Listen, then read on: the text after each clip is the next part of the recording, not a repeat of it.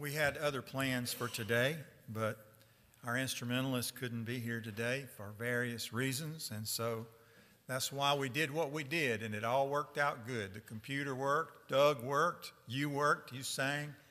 It all went well.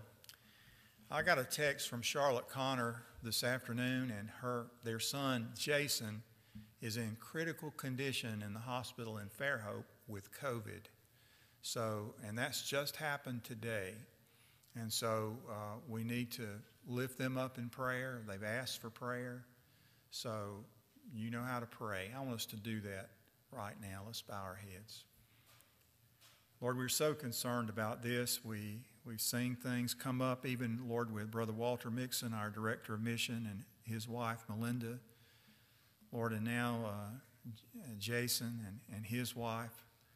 Uh, Lord, please uh, be with him in this moment and his family, and Lord, give them a breakthrough in these circumstances.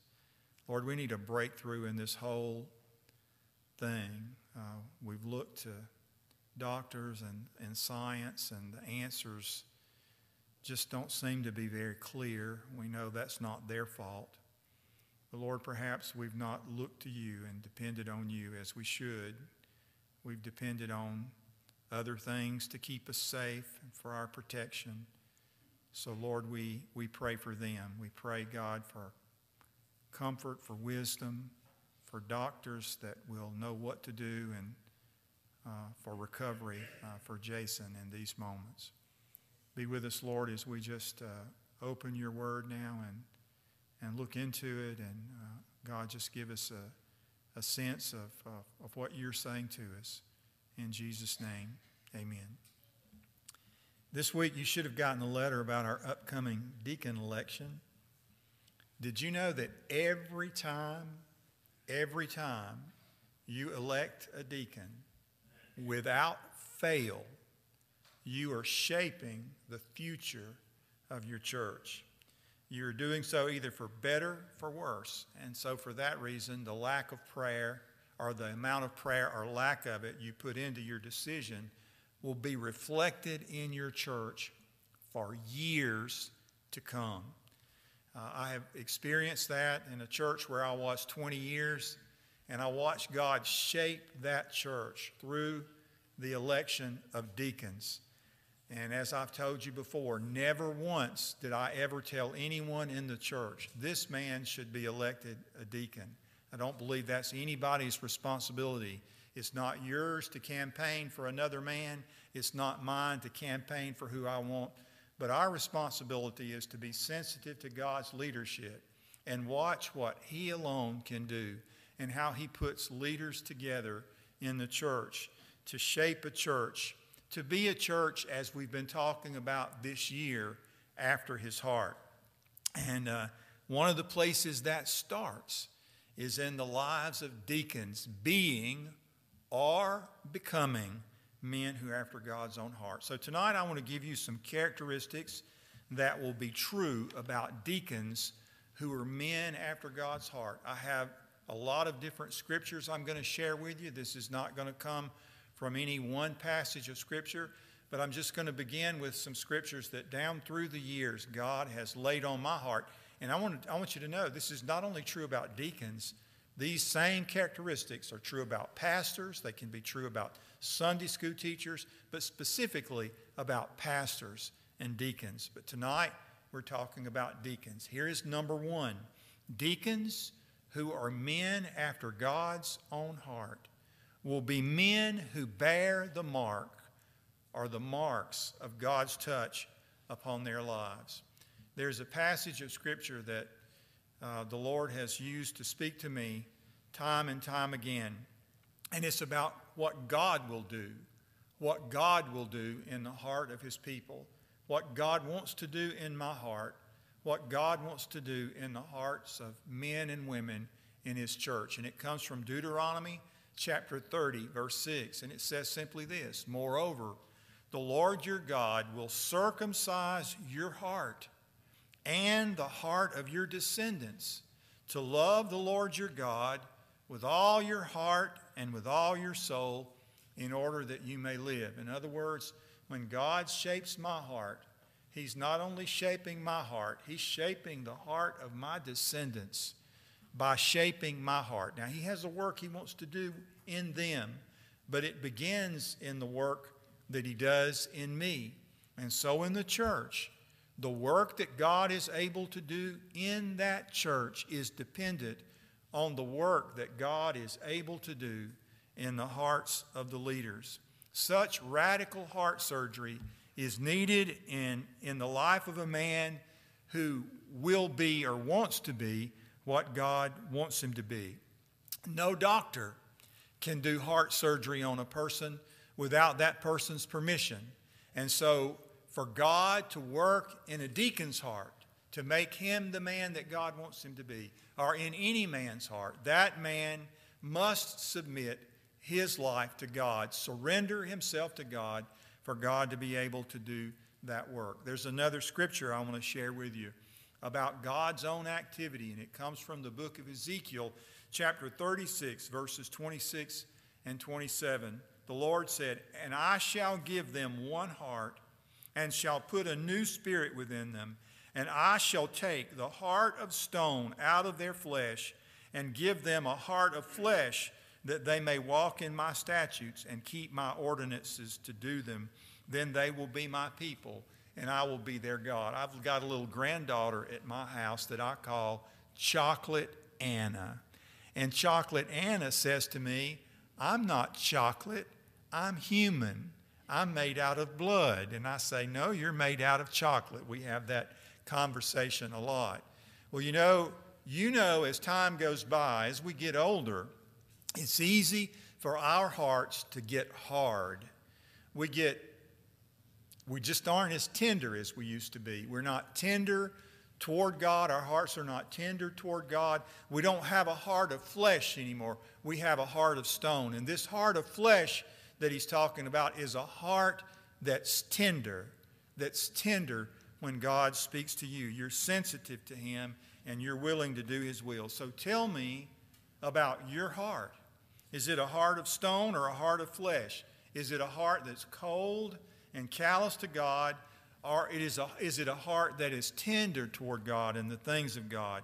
Uh, it may be that once your heart was tender toward God, but over time your heart has become hardened and you no longer hear His voice and you no longer know His ways or sense His direction. If so, you need to pray that God would take out the heart of stone that's in you and give you a new and tender heart, sensitive to His Spirit and His voice. In the book of Jeremiah, God promised in chapter 24, verse 7 And I will give them a heart to know me, for I am the Lord, and they will be my people, and I will be their God, for they will return to me with their whole heart. What I just want you to see is for you to be a person after God's heart, for me to be a man after God's heart, for our deacons to be men after God's heart. It takes a work of God in their life. You don't wake up one morning and put on your shoes and say, I'm going to be the man God wants me to be today. Not by your effort will that happen, but only by a work of God in your own heart. God giving you a heart to know Him. What does that mean? It means having a heart that bears the mark of God's touch.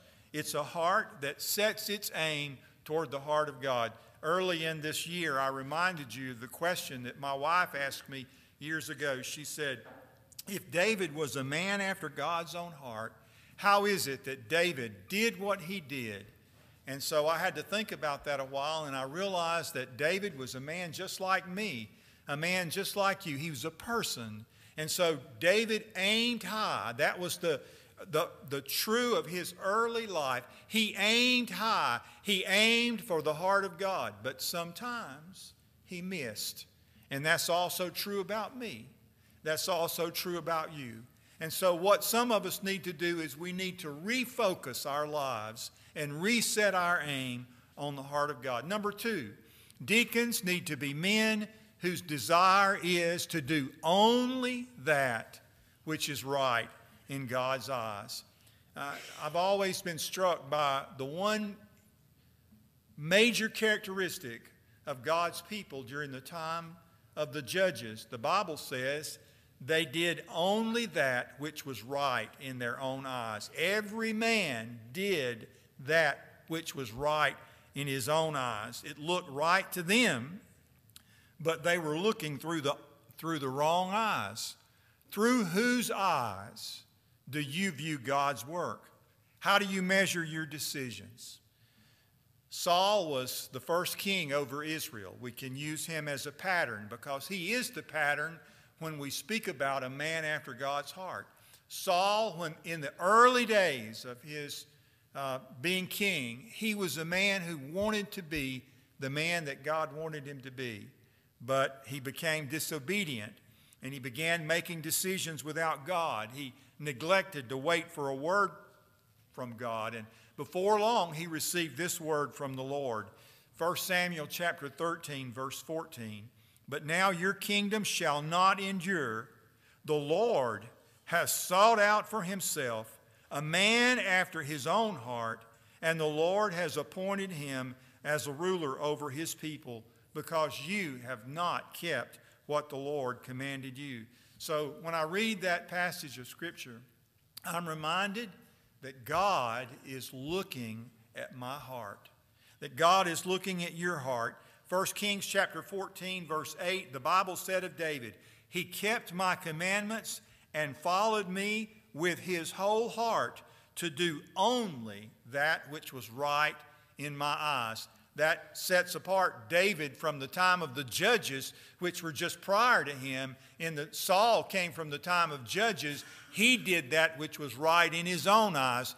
David did only that which was right in the eyes of God. So that ought to be the desire of your heart. I'm always amazed by deacons or other church leaders who come once or twice a month, or sometimes far less, and then try to guide the future of the church. They aren't in touch with what God is doing in their church, and that's not good leadership. Deacons need to be men who bear the marks of God's touch upon their lives. Deacons need to be men whose desire is to do only that which is right in God's eyes. Number three, deacons need to be men who will be completely obedient to God.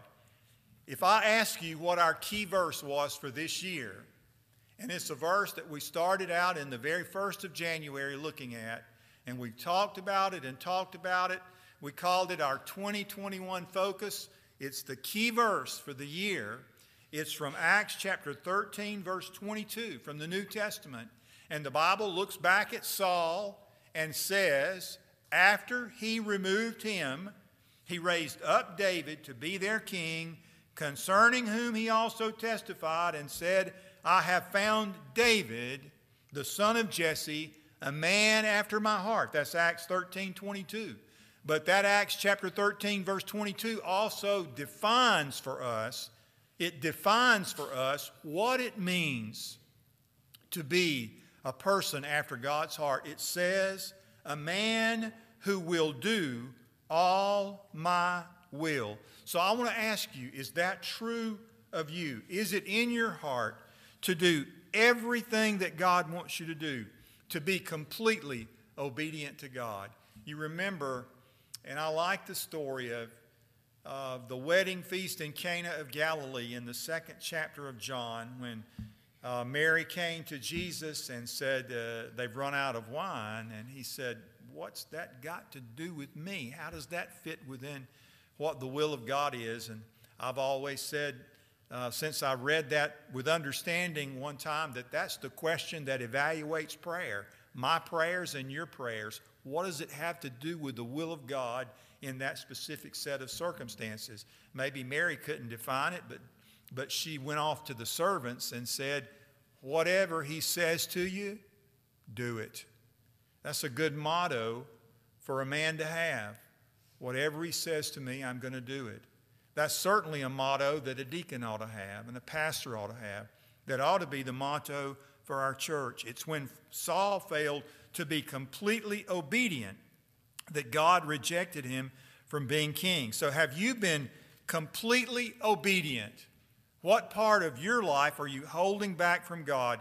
What are you holding on to that God wants you to let go of. Remember, the Bible says, man looks at the outward appearance. That's all I can see about your life. I'll never be able to see anything else unless there's some outward evidence you give me, some steps that you're taking, or some decisions you're making. I will never be able to see your heart, nor will you ever be able to see mine. Man looks at the outward appearance, that's as far as we can see. But the Bible tells us that God looks at the heart. Are you a man as a deacon after God's own heart? Deacons need to be men whose hearts bear the marks of God's touch upon their lives. They need to be men whose desire is to do only that which is right in God's eyes.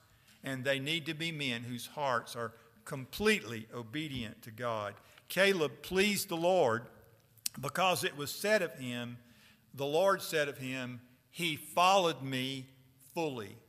Partial obedience, as you know in the scripture, is complete disobedience. Number four, and this is the last one, Brother Doug, so I finished this. It was a two hour sermon that I was planning for this small group of people, but we're almost through. Deacons need to be men who, by shepherding God's people, act as a plumb line, bringing them closer to God. In the book of Jeremiah, chapter 3, verse 15, the Lord said, Then I will give you shepherds after my own heart who will feed you on knowledge and understanding. You see that? Shepherds after my own heart. Now, that ought to apply to a pastor first of all, but I think it can also apply to deacons who are also shepherds of God's people, ministers of God's flock. Any young person in this church ought to be able to follow a deacon through the course of the day and as a result be closer to God and be more inspired to live for the Lord because of it. When I was a young person, I'll never, I'll never forget how disillusioned I was on one occasion. We had a youth party at a man's house in the church, and for some reason, I don't know why, uh, I went to the refrigerator and I opened his refrigerator and I opened his refrigerator and it had beer in his refrigerator. Immediately, I closed the refrigerator. I didn't say a word about it to anybody. But in my own mind, I made a decision that that man was not what he appeared to be in the church. And he certainly wasn't the kind of example that a young person needed to be following. Uh, your life should be a plumb line that any child or young person in this church could bring their life alongside and measure their life by that pattern and be inspired about how they ought to live their lives. So I want to ask you a question. And I know we don't have a lot of deacons here tonight, but maybe some of them are listening. Are the members of your church walking closer to God because of your walk? Are they more faithful to God because of your faithfulness? Are they more dedicated to God because of your dedication? When you guide them, do you lead them to feed them on knowledge and understanding from God's Word? In the book of Acts, seven men were selected to be God's servants before they were chosen, one of the things you see in that chapter is that God's people were lashing out at one another, they were murmuring. And after they were chosen, the Word of God grew and multiplied. So I want to ask you another question Has there been an advancement of God's kingdom because of your servant shepherd leadership among God's flock? Jeremiah chapter 10, verse 21. For the shepherds have become stupid and have not sought the Lord, therefore they have not prospered. Now that can speak to pastors. Pastors can be stupid and act stupid and make stupid decisions and stupid mistakes and commit stupid sins, but so can deacons And when we do, the flock will not prosper. The greatest mistake you can make is to shepherd God's people in your own wisdom. Have you sought the Lord for his leadership, or are you trying to lead them on your own and on your own wits? In Jeremiah chapter 50, verse 6, Jeremiah 50, verse 6, God said, For my people have become lost sheep, their shepherds have led them astray. They have made them turn aside on the mountains. They have gone along from mountain to hill and have forgotten their resting place. Where do you think the resting place of God's people ought to be? It ought to be at the feet of Jesus. There's no better place to rest. Jesus said, Come unto me, all ye who labor and are heavy laden, and I will give you rest. But sometimes our shepherds lead us from this to that, from this to that, but not to the feet of Jesus where we need to be. Are you willing to become a shepherd after God's heart? Will you lead God's flock to rest in his presence? So let's go back over these characteristics. Number one, deacons need to be men whose hearts bear the marks of God's touch upon their lives. Number two, they need to be men whose desire is to do only that which is right in God's eyes. Number three, they need to be men whose hearts are completely obedient to God. And number four, they need to be men who, by shepherding God's people, act as a plumb line, bringing them closer to God. Men after God's heart. Now, I want you to hear God's heart. I have one final verse for you. This is the heart of God. This is the heart. This is what God would say. Deuteronomy chapter 5, verse 29. Oh, that they had such a heart in them, that they would fear me and keep my commandments always, that it may, may be well with them and their sons forever. You see, the future of this church is wrapped up in the kind of leadership, the kind of men that lead it, not just the pastor and the staff member but the men who are deacons, who, are, who ought to be seeking to follow God's leadership, maybe tonight you realize that maybe you're not a deacon or a deacon's wife, but you realize that you need such a radical heart surgery in your own life. I need God to circumcise my heart, to cut away some things that have that are just not important. I need God to take out of my out of me the heart of stone and and give me a heart of flesh. I need the Lord to give me a heart to know Him, a passion to know Him. That's reflected in the words of Paul when he said, I want to know Christ. That was his passion. I want to know Christ. Paul was a man after God's heart. David was a man after God's heart. And how does God define it? He says, a man who will do whatever he wants, whatever's right in his eyes? No. A man who will do all my will. Oh God, give us hearts to know you. Make us men and women after your heart. Let's pray. Lord, would you help us? We all, Lord, uh, get off target. We lose focus. We lose sight of who you want us to be and what you want us to be. And we do what's right in our own eyes. We make our own plans and call them your plans. We pursue our own passions and call them your passions. But God, will you correct us in your mercy and your grace? And would you help us go in the right direction as a church? Would you place men, Lord, in leadership in this church who are men after your heart? And any man, Lord, whose heart is out of focus, would you please, in love and mercy, adjust their heart, tender their heart toward you? In Jesus' name we pray. Amen.